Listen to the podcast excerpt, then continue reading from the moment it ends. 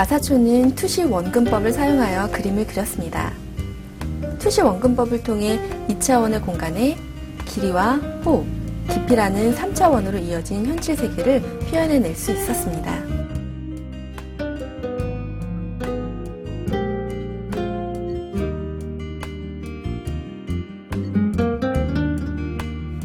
이러한 투시 원근법이 미술에 적용될 수 있었던 것은 르네상스의 천재 건축가 브루넬레스크가 개발한 원근법 덕분이었습니다. 이처럼 과학은 다양한 방법으로 미술에 영향을 미칩니다. 미술 또한 과학에 영감을 주기도 하고요. 이 책 미술 과학을 탐하다는 미술과 과학의 깊은 연관성과 서로가 서로에게 주는 영향력에 대해 이야기합니다.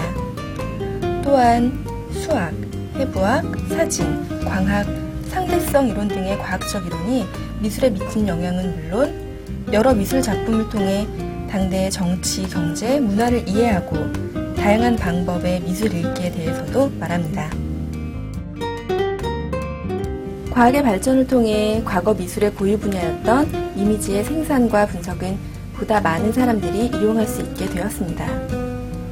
미술과 과학의 경계가 없어지는 요즘, 미래의 미술을 주도할 사람은 누구나가 될 수 있습니다. 지금까지 라이브 추천의 김정우였습니다.